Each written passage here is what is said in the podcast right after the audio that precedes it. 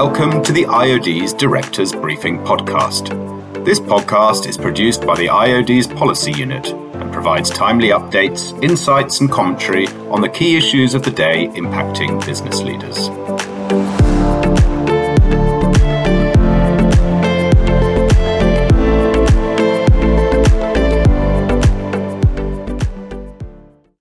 Hello, and welcome to this Directors Briefing Podcast. My name is Hugo Lee. I am the Media and Communications Lead at the Institute of Directors. In this podcast, we are discussing environmental, social, and governance priorities for companies in 2022. And I'm delighted to be joined by Gillian Karran-Cumberlege. Gillian is a co founder of Fidelio Partners and a board member of Chapter Zero, the Directors Climate Forum. Yanos Mitropoulos, as well as being a corporate governance and leadership course leader for the IOD, Yanos is the chair of the board of directors of DESFA, the Greek gas transmission systems operator. Chris Hodge, who is an independent advisor on governance and stewardship and is a senior advisor to the IOD's Centre for Corporate Governance. And Dr. Roger Barker, the IOD's Director of Policy and Corporate Governance. Welcome to you all. Roger, you have just written a policy paper for the IOD on ESG priorities for UK companies. Could I ask you to start by giving us an overview of those priorities um, and why they are important? Yes, well, well, well, thank you, Hugo, and welcome to all my guests. Um, these are 26 recommendations or priorities for UK companies, which are organized across five themes, which we're going to, to explore in due course. The idea is that this is not some kind of code or set of regulatory requirements. Rather, it's a series of recommendations of priorities which could be very usefully explored and discussed by any board of directors um, in 2022. In terms of why we chose these specific uh, priorities, many of them have been highlighted by IOD members in, uh, in, our surveys of members and our expert advisory groups, and, and have been highlighted by them as being beneficial to long term performance. Also, conversely, I think that many of them can act as pretty effective red flags in terms of organizational management and culture. It is, I don't know what other people have found, but there have been many instances where these type of issues have come up um, on the radar in respect of, of company um, activities and then that's been followed by actually a significant period of underperformance or some kind of other further problems following on from that. Essentially, the IOD feels that these priorities offer a way for business to rebuild trust with wider society. Um, business is, after all, a part of society, and so are directors. We don't operate in some kind of separate vacuum where we're unaffected by societal challenges like chi- climate change, for example. Um, and so, you know, it, it, it is very important, I think, from our perspective, to reconnect the business community with societal uh, priorities. Um, now, some may say, aren't, aren't these ESG priorities that we're putting forward all pretty self evident? Aren't they obvious to most people nowadays in business?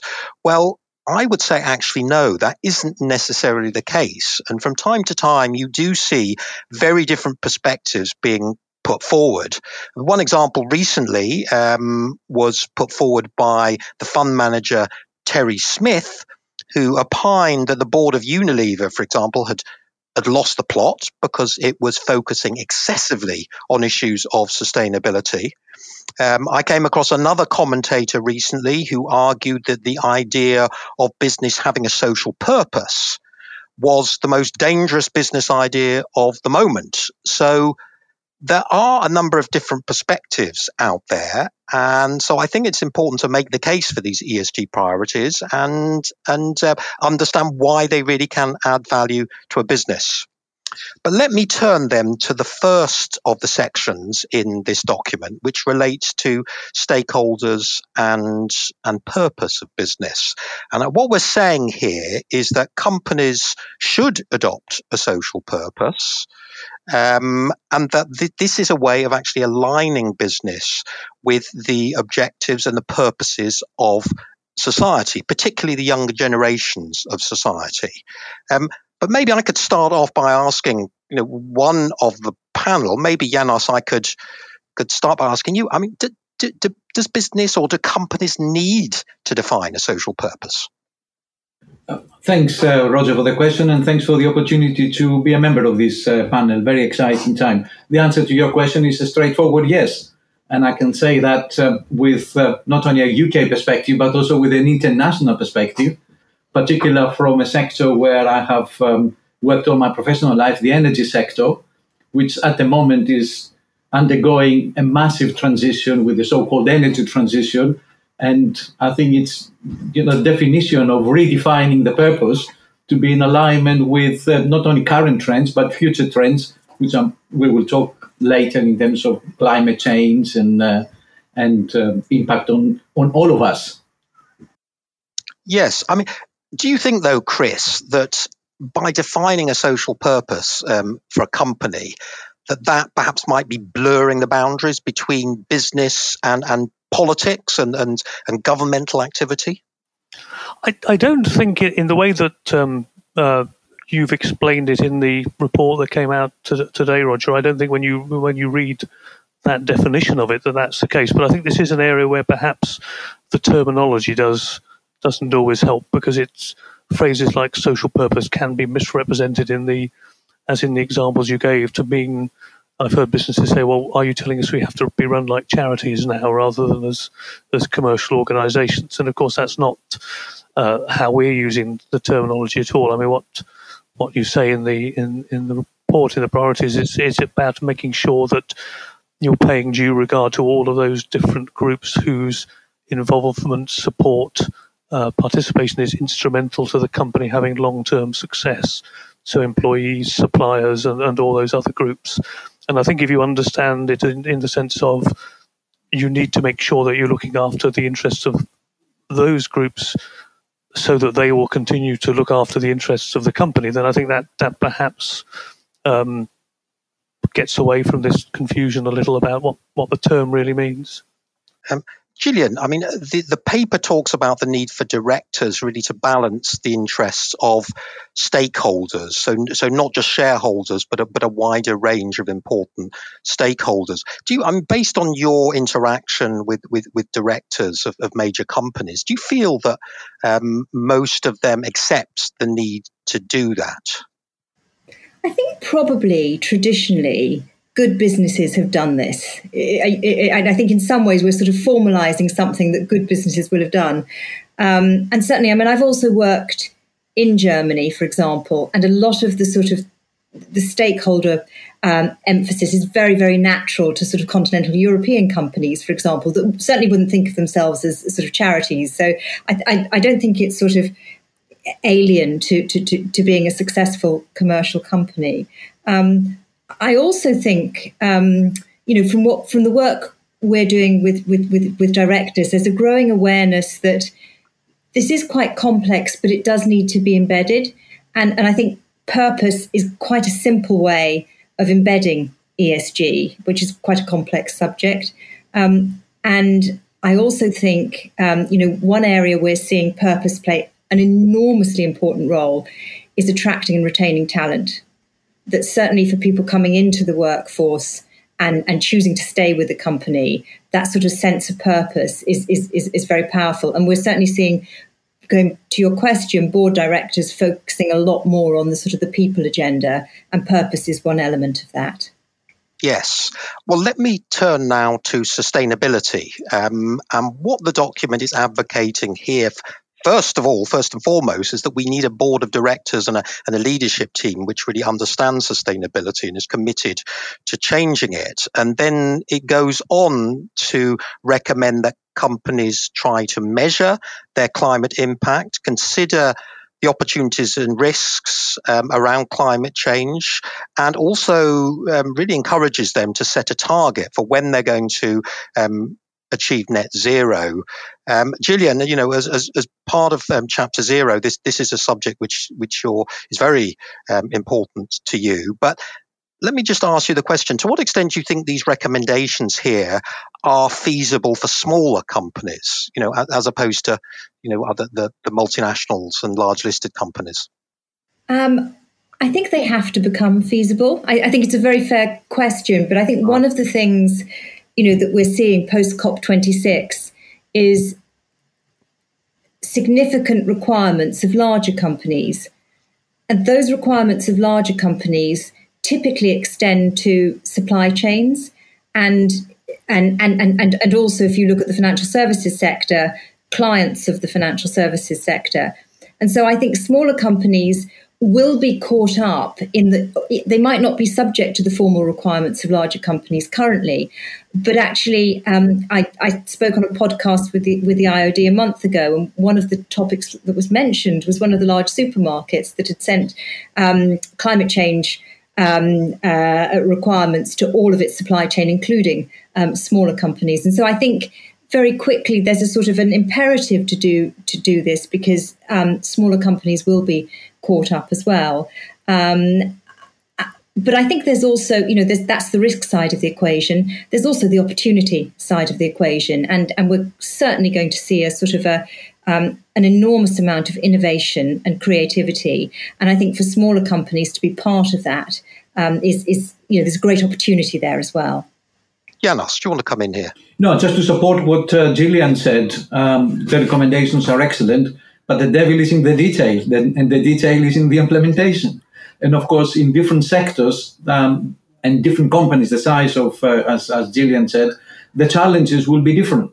Because for some sectors, they recognize, you know, sustainability is sort of second, is part and parcel of, of uh, doing basic business. For some other sectors, it's a sort of new area. And in terms of directors, uh, your question, Roger, whether they understand, some of them, my experience is some of them do understand it, but understanding it and actually getting on and do something about it is quite a different story.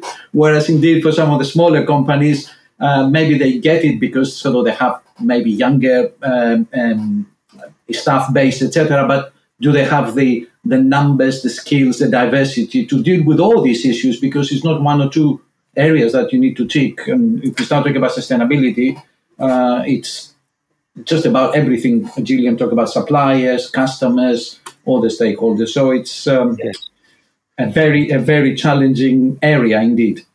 Yes, I mean, Chris. If, certainly, according to the activists who were present at COP26, um, business and society needs to move much faster in terms of addressing climate change. Um, but how fast do you think um, business can go? Isn't I mean, the argument which is sometimes made is that you know if if if, a, if, an individual business goes too fast, it will make itself uncompetitive on a, on a global basis. You know, how should business be approaching that issue?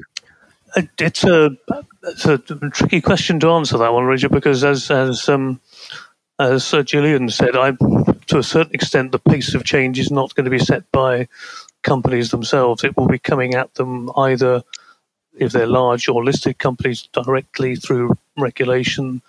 Uh, as Julian said, there are supply chain uh, pressures, if that's the right word to use, and also for the sources of finance, both banks and, and investors, asset management companies now have obligations of their own to try to uh, to meet, both in terms of reporting and in the the type of investments they're making. So if you're a company of any size that needs some sort of access to external capital, you can expect to see this pressure coming on you. I think the what one would hope is that the um, the priorities, I suppose, it's certainly in terms of the investors that I've spoken to, are those sectors and those companies that you might describe as, you know, contributing to the problem of, of climate change, and those are those are those sectors that, as Janos says, are probably you would hope uh, more progressive and more already progressed more in terms of trying to address this and their level of awareness. So that may give smaller companies and those in other sectors a bit more time to develop their own internal processes and, and strategies and so on.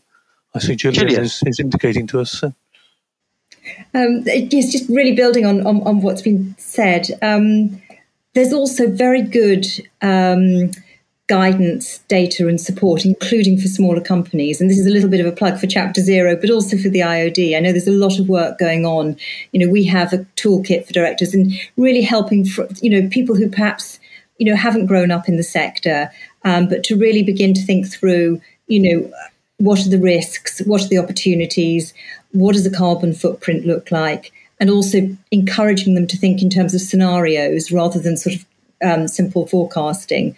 Um, so there is a lot of um, support out there. Um, you know, we've been delighted. Our membership has grown very dramatically on this single focus of, of climate change competence, um, and we're now seeing a much broader range of, of, of providers also provide support. So I, I, th- I, think just to give comfort, it might be difficult, but there, there you know, there, there is quite a lot of support and resource out there. Thank you, Gillian. Um, well, let me now turn to the third of, of the themes of this paper, which is inclusion and diversity. And essentially, what um, we are advocating as priorities here um, are that we need balance on boards of directors and senior leadership teams in terms of gender, in terms of ethnicity, and uh, potentially other, other relevant um, characteristics as well. Um, you know, this is something, uh, this is an argument which I think has now been largely won. You know, it, it, there will be benefits of, um, for decision making in doing that, and it will also be very positively viewed by by the rest of society. But Janos, I mean, how do you think um, companies should go about actually making a difference in terms of inclusion and diversity? Should should a board of directors be setting targets across these various dimensions of of um, diversity, inclusion, and diversity?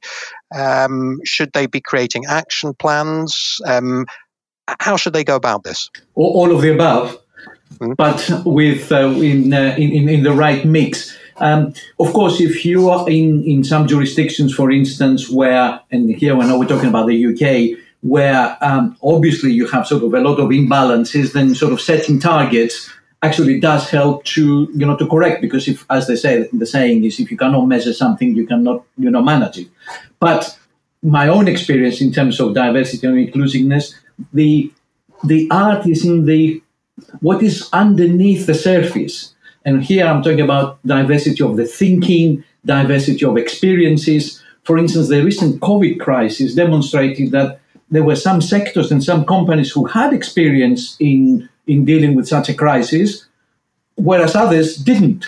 Now, if you're in the board, what you do when you apply for, uh, you know, for, for net, you have so many different, uh, you know, criteria, you know, hard skills, soft skills, etc. And you say, by the way, have you had an experience in dealing with uh, with COVID? No, really. So uh, the answer to your question, Roger, is they should embrace it. They should look at themselves. They should do the famous sort of these metrics. You know what we have, what we don't have, and always is um, going beyond your own thinking. Is you don't know what you don't know. Reaching out, embrace it. This is the word I will use, and um, and. Uh, and deal with it. Put action plans in place because you cannot change the composition of the board or the skills of the board overnight. This is a long term yes. thing.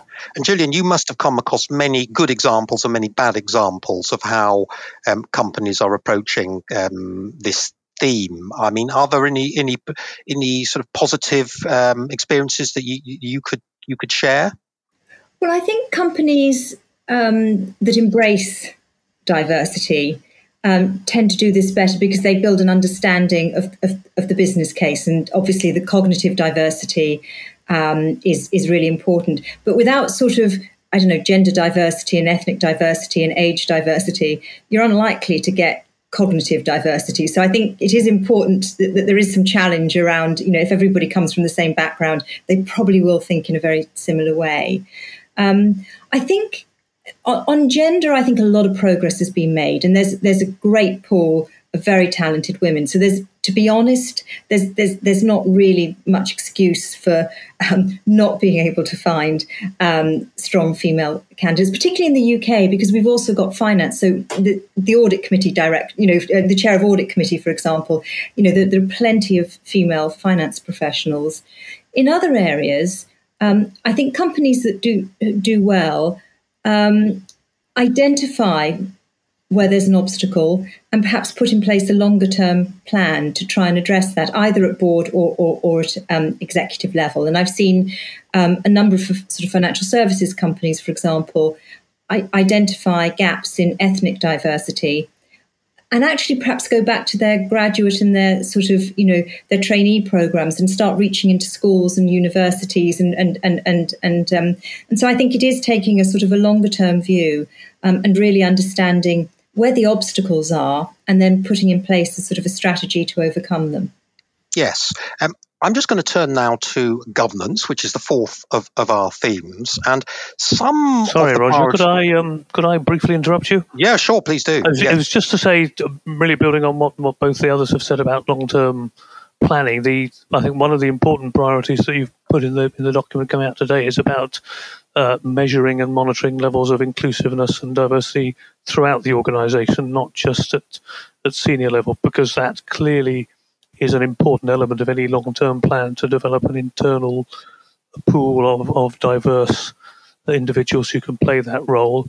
Also, going back to what you were saying in your introduction about, um, or it may have been Gillian, I think, was talking about being a company that is seen as a good place to work, a welcoming, uh, uh, inclusive company. Then, uh, if you have those sort of policies and, and reputation, that helps with uh, attract the right sort of people who will want to stay and help and work with the company over the longer term.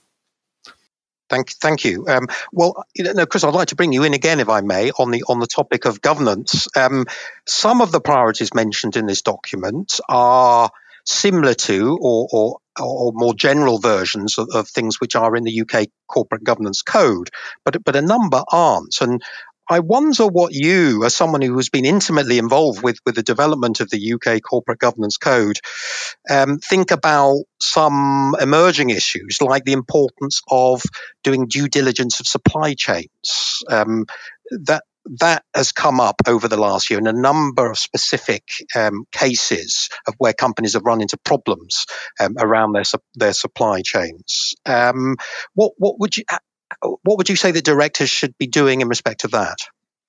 Well, again, I mean, it, it, uh, it's to sort of repeat a general theme. It's putting plans and and and uh, measurement systems in place. I mean, part of the reason this is has come up and, and uh, this is alluded to in the, the, list of priorities is the legislation relating to modern slavery and um, and bribery, where the directors now have some form of responsibility, legal responsibility for actions that are taken within their supply chains. Uh, a, number, a, lot of your members will probably have um, come across this in their capacity as suppliers as to larger companies, but uh, it's something that I think uh, they need to think about the due diligence of their own supply chain, particularly if they have a, a perhaps a global supply chain. Uh, uh, but again, as with others, it's a case of putting the necessary control systems and, and, and uh, measurement and monitoring in place within the company. Yes. Now, now, um, uh, one of the things that we highlight, Janos, in, in this is the um, the importance of professionalizing the boardroom um, and professionalizing the leadership team. And you are one of the IOD, IOD's tutors. You're teaching our courses in the process of um, leading up to people becoming chartered directors. You know, what, what's your vision for the for the professionalization of the boardroom? Maybe we should add number twenty-seven: attend IOD courses as a matter of priority. Send all your boards. But I think I thought that would be a bit too blatant from an IOD perspective, but but. Uh, but Absolutely. that's but that's exactly uh, as you say. This is an area where continuous improvement and constantly refreshing the skills of, of directors is a must, not only for the survival but for the long term success of uh, of the companies. And um, uh, here you have uh, highlighted a few areas that uh, we cover in uh, in our IOD courses, but um, um, that's is I can only agree with you, support and encourage our audience and uh, you know the uh, the people who will be receiving the document to seek ways to to professionalize, to um, to attend relevant courses, and as you say, IOD we would be very happy to uh, to accommodate their needs either with our open programs or with in company programs. Yes. Now, there's just one final point I did just want to briefly touch on, um, Chris, could I just come back to you on this? And that is the importance of prompt payment of suppliers. Um, but there have been changes to the prompt payment code to reflect that this this problem. This it's a real issue for for, for smaller companies. Um, yeah, what, what are your observations on, on that issue? It, it's uh, unfortunately it's a, a, bit of a hardy perennial. This particular problem, isn't it? I mean, I remember in my days when I was a regulator having discussions around upgrading the the disclosure requirements and prompt payment codes on this probably best part of of ten years ago. I mean, I think it's um, in terms of the, the, companies. I think it does tie back a bit to the uh, the theme of purpose and being seen as a trustworthy and fair company to do to do dealings with, and, and if talking to investors who have who I think are beginning to wake up to this as a bit more of an issue. Uh, you were talking earlier, Roger, about how the absence of some of the good practices set out in, in your priorities could be a red flag, either to the board or to the um, or, or, or, to potential or existing investors. And certainly, I think there is a, an increasing awareness and long overdue awareness that a failure to treat your suppliers well, a failure to pay, pay promptly and in accordance with the code, can perhaps be a red flag that is indicative of more deep-seated governance problems within the and cultural problems within the company. Yes, Gillian. Thank you. Could I just pick up on a point that Chris made about how investors are thinking about governance? I mean, we certainly, uh, it, Fidelio, one of the things Fidelio does is conduct evaluations, and we've seen what was previously very focused on quoted companies has really increased much more broadly. And we're seeing smaller companies, uh, private equity owned companies, privately held companies, charities. And, and so I think, you know, governance, there's a recognition um, that, that governance is linked to value and and, and valuation and, and, access to capital. Um, and and so all these attributes are, are being looked at in a very different way. It used to be um, maybe a little bit tick box, but but now we're seeing governance being thought about in a much, much more muscular way, which I, I think is a good thing. Absolutely, yes. Let me now turn to the, our, our, fifth and final team, theme, which is executive pay. And I, I suppose this is a topic perhaps which has gone slightly off the boil in the last couple of years. A few years ago, it really was the was the issue of the moment. Um, now, other thing other things have come have intervened and, and seem somewhat um, more important. But um, Janos, I wonder. One of the things that we do emphasise here is that um, a board, a company should be careful about how generous it is in rewarding management if the company has received significant support, government support, during the pandemic. Um, is that an issue that's also, for example, present in and discussed in, in Greece in, or in other countries that you're involved in, as well as the UK? That's a, that's a good question, which is a bit difficult to answer because in in uh, various countries, then you had different schemes and uh, that companies receive support. But for sure, um, I can I can uh, sympathize with uh, you know the point that you made that uh, you should recognize not only the, fi- the financial performance and, and, and, and, the hard achievements, but also the softer achievements. Um, I don't want to to um, to go into details, but a friend of mine told me that he resigned from the board because um, the company had to take some tough decisions to lay some people off and cut, cut costs. It was a family-owned business, uh, but um, when it came to voting, they decided to uh, to maintain the dividend for the shareholders, which was a little bit of a of a mismatch. Um, one other comment that I make here, um, um, Roger, is that um, and putting my energy hat on rather than the uh, you know the country hat is that uh, in, in the energy world, we are used to having um, uh, you know scorecards, if you like, right across the organization, not on the boards, which includes a number of these softer targets, particularly health and safety, which is integral part. And I vividly remember the year when I missed my own bonus because I missed my health and safety targets. Um, used to work for a company which has been voted um, recently the most sustainable company in the world. So um, boards need to exercise care and take decisions in the context where they operate, be that the sector or the country, and the sensitivities in the UK, as you said, the government issue is is very sensitive, but in other countries, some maybe some other issues. And yes, as you say in London, mind the gap. You should yes. not have a gap between your own world and uh, where the society is. Yes, and, and Gillian, a, number of companies are now starting to introduce climate related performance criteria as, as, feeding into executive pay. Do, do, you think that that can be a valuable way of, of aligning managers' um, perspectives with, with the need to achieve net zero? I think it can. I think it needs to be thought through very carefully. Um, and I think there's quite a lot of work that probably needs to be done um, before implementing targets. I mean, generally, um, uh, uh, sort of we've seen that on ESG, including climate targets within sort of bonus structures or remuneration structures, there's been quite a lot of chopping and changing, and it's quite difficult to, to, to, to get it right. Um, but certainly, I mean, you can see that investors are pushing quite hard um, to actually, and we've seen that with the oil companies in particular, um, that, that, you know, if, if there is a, a plan towards net zero, what, why isn't this um, reflected in um, compensation schemes.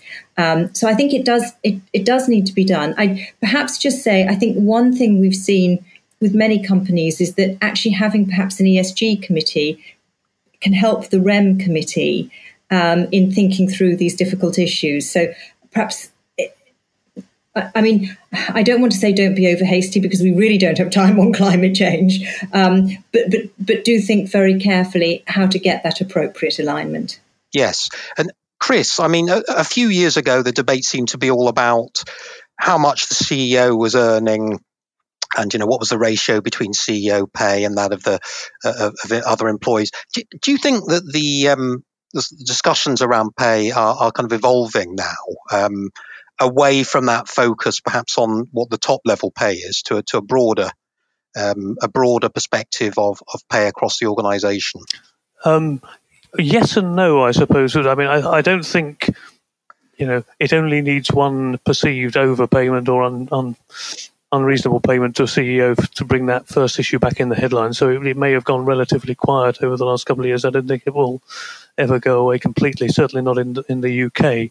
But I think you're right, Roger. We have seen in recent years more of a focus on uh, alignment, to use the phrase, or mind the gap, if, if you want, within within the company. And, and again, I think it goes back to to your introductory remarks about the purpose and the culture of the organisation. So there's been there's been the, the, regulatory requirement for listed companies to disclose pay, pay ratios between the CEO and, and the mean employee. There's been more focus on issues like um, equivalent um, ability to, to obtain pensions at the same entitlement, whereas previously you would much you would see uh, senior managers being able to claim a much larger percentage of their uh, of their of their remuneration in, in pension, um, and so I think there's been much more focus on um, trying to ensure that pay across the organisation is seen as as fair uh, and transparent, and that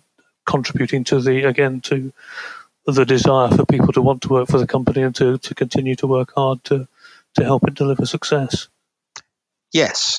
Well, Gillian, Janos, and Chris, thank you so much for your uh, contributions. Well, Janos, yep, there's still time to come in. Please do so. Just a, a, a silly comment, if I may, uh, Roger. I've been uh, reading the document very carefully, but if I didn't see the uh, the title of the document, which of course is ESG priorities for UK companies, I thought we were talking about good business practices for any company anywhere in the world. So that to me is the, the overall summary. Some of what we're talking about is uh, makes so much good business sense that we should be fully integrated in our normal business practices rather than being, oh, I've done the normal business and now have to do something on ESG. It's yes. To me, it's, I know. I, I, no, absolutely, um, Janos. I, I, I, fully agree with that. That, that absolutely. Um, well, Janos, Gillian, Chris, thank you so much for your contributions. Um, Hugo, I'll hand back to you. Thank you, Roger. And uh, thank you to all of today's guests. It's been really interesting to hear your views and experiences in relation to the key themes that we have discussed today. Um, if you'd like to learn more about the IOD's perspective on these issues, I would encourage you to read Roger's paper, which you can find on our website at iod.com.